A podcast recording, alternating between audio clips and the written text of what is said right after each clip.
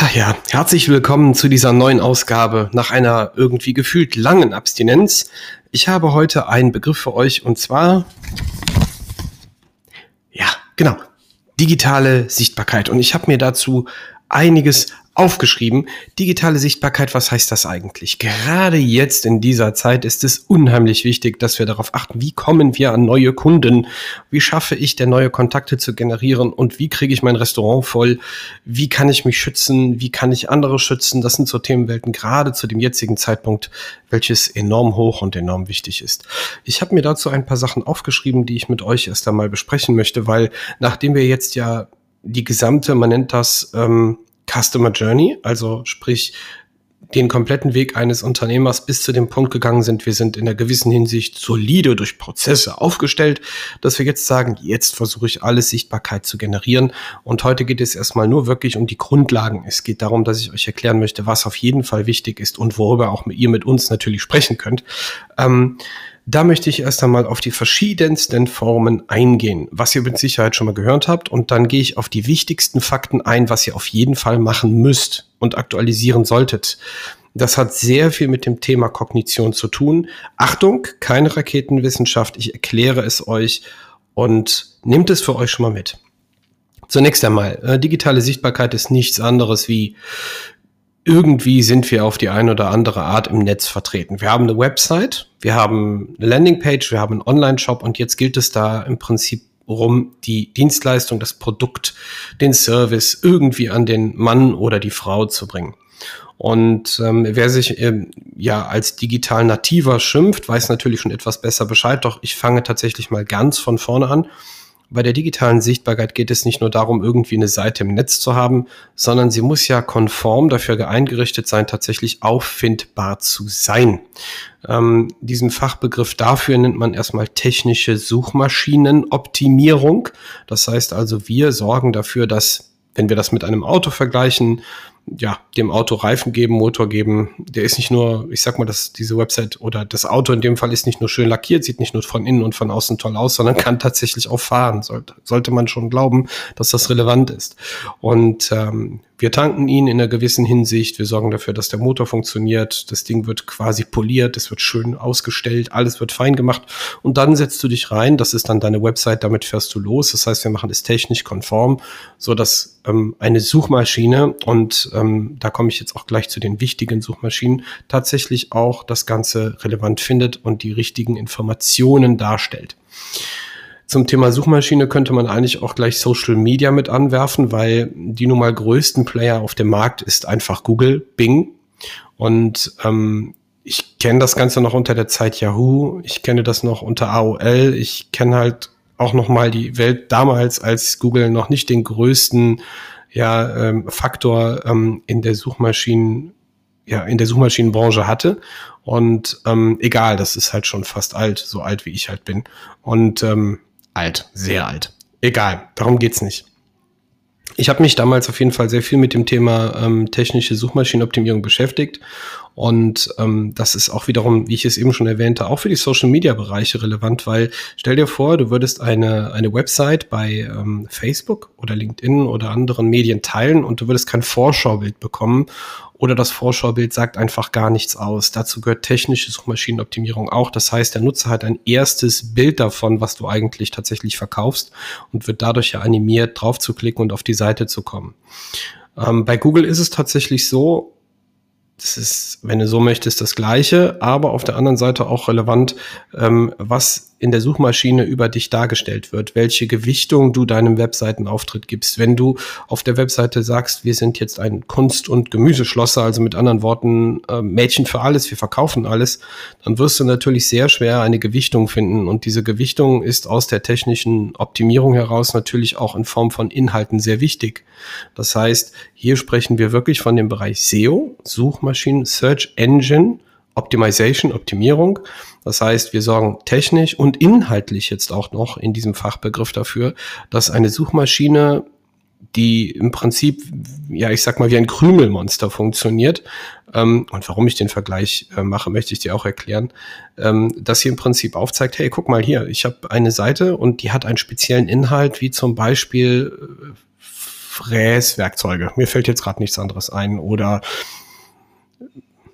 Haare schneiden, Friseur. Nehmen wir mal diese zwei Beispiele. Weil das eine kannst du international fahren, das andere kannst du halt, naja, sagen wir mal, eher lokal fahren. Und da kommen auch die Unterschiede schon zutage. Und jetzt musst du der Suchmaschine anhand des Inhalts beschreiben, wo und wie und was du machst. Und diese Suchmaschine hat einen sogenannten Crawler, das ist wie ein kleiner Roboter, wenn man sich das vorstellen möchte, oder wie ein Krümelmonster, was immer nach den gleichen Keksen, die ihm schmecken, tatsächlich sucht. Und umso mehr Krümel du tatsächlich vom gleichen Keks, der ihm schmeckt, zur Verfügung stellst, umso eher ist er auch wieder bei dir und gewichtet deine Seite in einen gewissen Kontext zu dem Thema, was du darstellst. Also nichts anderes wie Friseur in zum Beispiel Engelskirchen, wo ich sitze. Und dann weiß ich eben halt, okay, diese Webseite muss ein Friseur sein und der kommt aus Engelskirchen und weiß ihn zu gewichten, auch in den sogenannten, jetzt wird's nochmal technisch, SERPs. Also das sind quasi die Zieleinträge zu den Zielwörtern, wie du gefunden werden willst. Also gebe ich zum Beispiel als Tante Gerda Friseur Engelskirchen ein, dann komme ich auf die Suchergebnisseiten und kann dann da den Friseur in Engelskirchen raussuchen. Jetzt stell dir vor, es macht keiner richtig, aber du. Das heißt, Tante Gerda und die vielen anderen, die danach suchen würden, würden ja dann auch bei dir irgendwie landen, richtig? Genau. Und so ist das letztendlich auch, wenn wir das auf den Social-Media-Bereich beziehen. Das heißt, ich bei Fatzebook, gehe bei Facebook rein, habe eine Facebook-Fanpage, dort gebe ich die Website an. Bitte bedenkt immer den Datenschutz, da mache ich bestimmt nochmal eine extra Ausgabe zu oder ein Interview, mal schauen. Und zeigt den Leuten halt, wo, wie, was ich anbiete und letztendlich auch, aus welcher Gegend ich komme. Natürlich, und das müsst ihr euch immer vor Augen halten, wissen sowohl ein Google als auch ein Facebook mittlerweile anhand von gewissen Knotenpunkten, also Serverstandorten und vielleicht auch Computerstandort und Router, die ihr habt, über die ihr ins Netz geht, wo ihr sitzt. Das funktioniert aber nicht immer zu 100%. Ja, deswegen solltet ihr immer versuchen, darauf zu optimieren, beispielsweise Friseur und Engelskirchen. Das wiederum hat zur Folge, dass sich, und das ist momentan ein Trend, ganz viele Unternehmen, die sich Agenturen, ja, erlaubt mir zu sagen, schimpfen. Ich bin da sehr vorsichtig mit. Es sind natürlich viele gute da auf dem Markt, aber auch nicht so gute. Und die arbeiten an dieser Thematik, location-based zu optimieren. Das heißt, mit Absicht darauf zu achten, dass der Friseur aus Engelskirchen auch in Engelskirchen gefunden wird. Das ist jetzt erstmal gut, das ist nicht schlecht. Es hilft euch dabei, tatsächlich vor Ort den richtigen Kunden auch abzuholen. Jetzt ist es aber so, dass Menschen natürlich aus der Perspektive von Tante Gerda gesprochen dazu neigen, darauf zu achten, wie viele Leute bereits da waren, wann sie geöffnet sind, wann sie geschlossen sind, diese Läden oder dieser Friseurladen. Und wie das eigentlich bei Facebook, wenn ich da unterwegs bin, aussieht, wenn ich den zum Beispiel empfehle in einer Gruppe, ob dann beispielsweise auch ein Angebot vorhanden ist. Und all das sind Kriterien, die sich bei uns in unserem Gehirn abspielen, und zwar in Folge von 3 verschiedenen Stufen. Ich mache das mal ganz kurz ein bisschen wissenschaftlich. Stellt euch bitte einen großen Kreis vor, der 2 kleinere Kreise ineinander hat. Der äußere Kreis und das Gehirn parallel dazu sind in einer identischen Form verständlich. Das ist quasi die Oberfläche dieses Kreises oder der äußere Rahmen. Das ist wie der Neokortex unseres Gehirns. Das heißt, wir erfassen erst einmal sinnliche Dinge. Wir schauen uns etwas an, wir empfinden etwas dabei. Und dann kommen wir schon zu dem mittleren Kreis von den 3, die ineinander liegen. Das ist die Frage des Wie.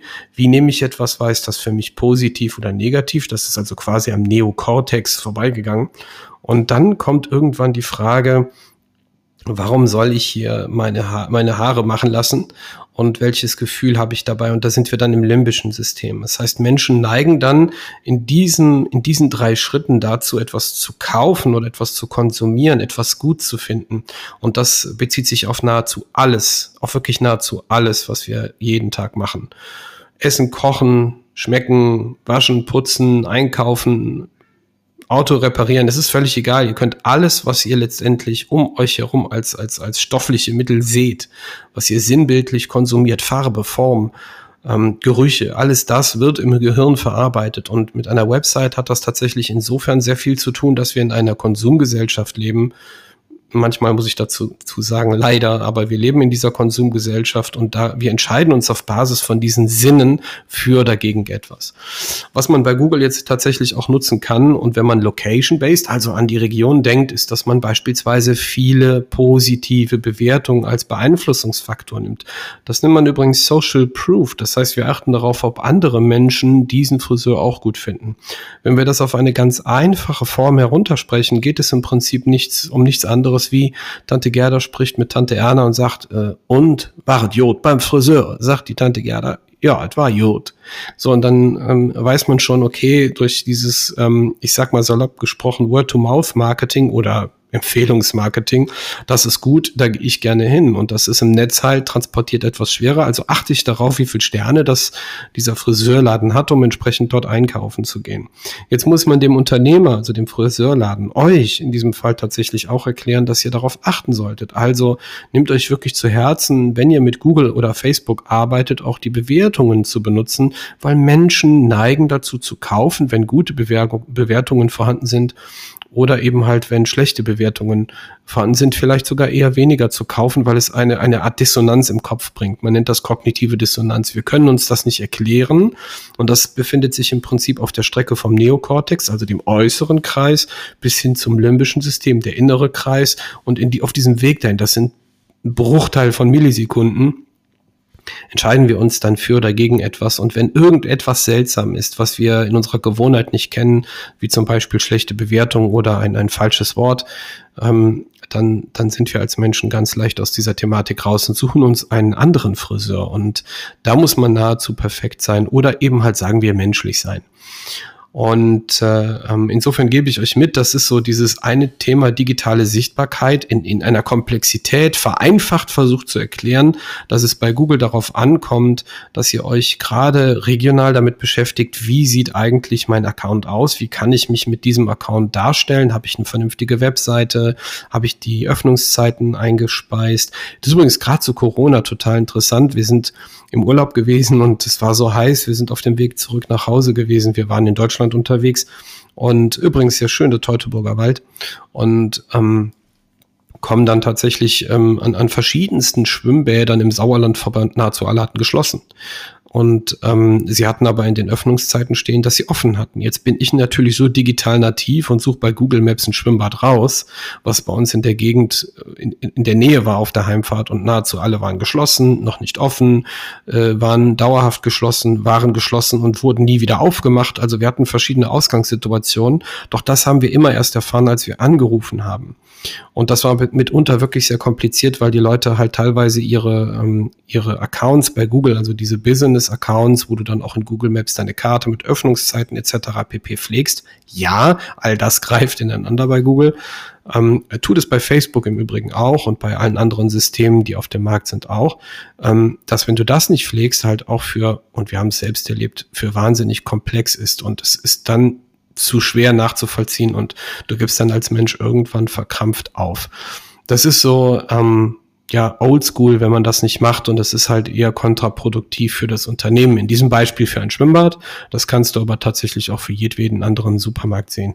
Die Frage, wie lange ein Supermarkt denn abends auf hat, wenn man im Ausland ist oder und solche Fragen stellen sich ja durchaus. Komm, wir gehen uns eben noch einen Kakao holen oder eine Banane oder was auch immer. Das sind viele, viele Fragen, die man sich als Mensch mitunter schon mal stellt in unserer Gesellschaft, in der wir doch sehr digital unterwegs sind. Das zum Thema Suchmaschinenoptimierung und auch gleich Social Media ein bisschen miterklärt. Da ist das nicht anders. Das heißt, du solltest auch dort immer eine Pflege deines Systems mit aufbauen. Was kann man noch sagen? Genau, die digitale Sichtbarkeit ist natürlich eine Sache, wenn ich meine Webseite darauf ausgerichtet habe. Ich möchte auch nochmal auf die Seite selber, die man besitzt, genauer eingehen, weil da sehe ich meine Fachexpertise und meinen Fokus ganz besonders. Kommen wir zum Punkt der Werbung, ne, die man ja letztendlich kennt. Digital sichtbar heißt ja auch, ich kann zwar dafür sorgen, dass ich sichtbar werde, aber es heißt nicht unbedingt, dass ich direkt sichtbar bin, ja, weil Google zum Beispiel darauf achtet, wie die Gewichtung zu anderen gleichen, zum Beispiel Friseuren in Engelskirchen sind. Also wenn es da 10 Friseure gibt, dann wird natürlich auch darauf geachtet, welcher einen besseren Eintrag hat, welcher besser auf den Inhalt, denkt an das Krümelmonster, gesetzt ist. Und da kann man tatsächlich dran arbeiten, es zu verbessern. Das ist etwas, was ich euch mitgeben kann. Ja, und zum Thema digitale Sichtbarkeit durch Anzeigenschaltung. Da möchte ich doch vielleicht eine zweite Ausgabe draus machen. Ich wollte eigentlich jetzt darüber sprechen, aber ich sehe, ich bin jetzt schon bei 15 Minuten und ich möchte eigentlich immer nur kleine Häppchen, kleinen Content zur Verfügung stellen, damit ihr euch daran entlang hangeln könnt und verstehen könnt, wieso ich auch, ja, damit es für euch einfach ist und wieso ich das so mache. Ich meine, logisch, ne? Sonst ist es vielleicht auch zu viel an Informationen und ich weiß, ich kann mitunter auch am Tag viel erzählen. Gut, so viel zum Thema digitale Sichtbarkeit. Was ich machen werde, ich werde euch einen Link unten in die Shownotes packen, dass ihr euch auch direkt mit mir in Verbindung setzen könnt, falls ihr dazu Fragen habt. Ich helfe euch da wirklich sehr, sehr gerne. Und wünsche euch erst einmal ja für diese Ausgabe und für heute einen wundervollen Tag.